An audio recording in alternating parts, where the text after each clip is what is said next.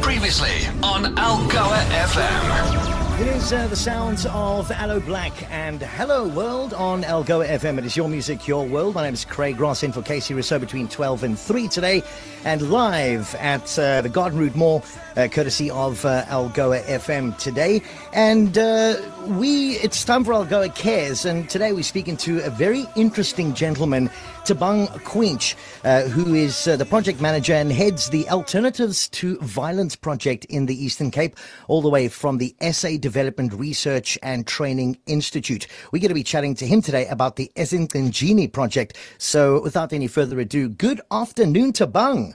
A very good afternoon to you, Craig, and to your Algoa Country listeners. Firstly, uh, thank you for what you are doing. Um, it takes people like you and organizations that you work for to make a change. And uh, what we'd like to know about today is what exactly is the SA Development Research and Training Institute, Thabang? The Floodright Institute, as we call it, is an institute that um, is focusing mainly on youth development. So our specialization is youth development, uh, skills development, and training.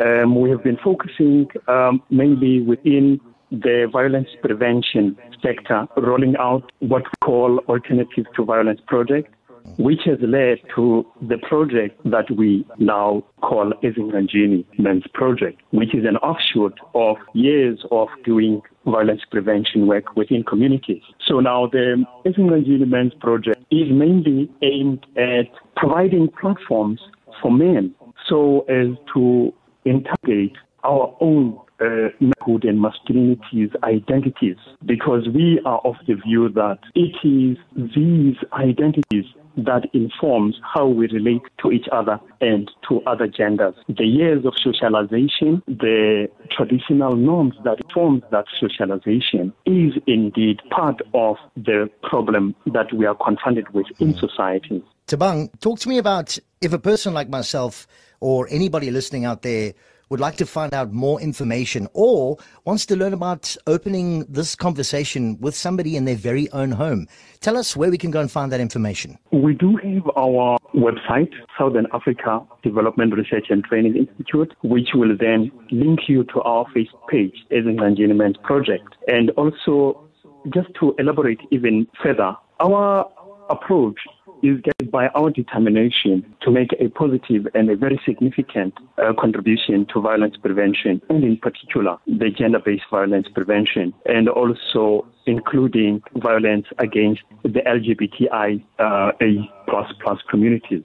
The program itself works through a spectrum of strategies uh, of violence prevention, which includes uh, strengthening uh, individual knowledge and skills, as I've alluded before, and also promoting um, community education, community based education, through what we call popular forms of pedagogy or forms of education. So, in, in a way, we're engaging, strengthening, you know, our mobilization within communities, mobilizing mainly men, and creating platforms for men to reflect wow. into their own um, um, uh, identities as men and what informs these identities through the process that I have mentioned, um, that of socialization. Wow, Thabang, this is a very, very mm. exciting and, and pertinent program uh, for change and is being implemented in Nelson Mandela Bay.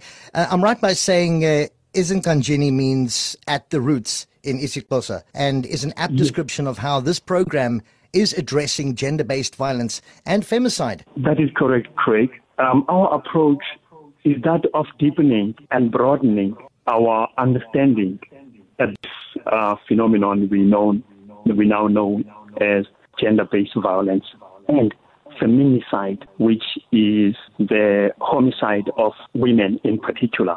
So our, ours is to look at what informs the psyche of men which leads to the kind of behavior that we see now manifesting in the form of violent violent behavior. Thabang, you so know, ours, we we really we really need to seriously dig deep into uh, the South African male psyche and the related structural realities to understand why GBVF has become so so widespread in our society. And you know what?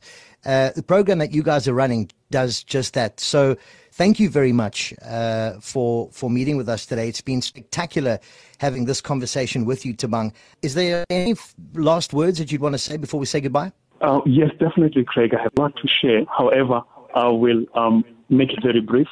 Maybe one is wondering why are we engaging men and boys in violence prevention? Well, engaging men and boys in violence prevention has proven to be a very fundamental approach in mitigating uh, violence against women and children. We should also take into account that men occupy a dual role within this ecology of violence. First, our role, men, of being potential perpetrators of violence, and also our potential of being change agents at the same time. So we, we occupy this dual role of being perpetrators, potential perpetrators, and of being uh, potential role players as agents of change. So it is mainly those reasons that we believe that men should be engaged and be in the forefront in this struggle that we're waging against this Thank pandemic.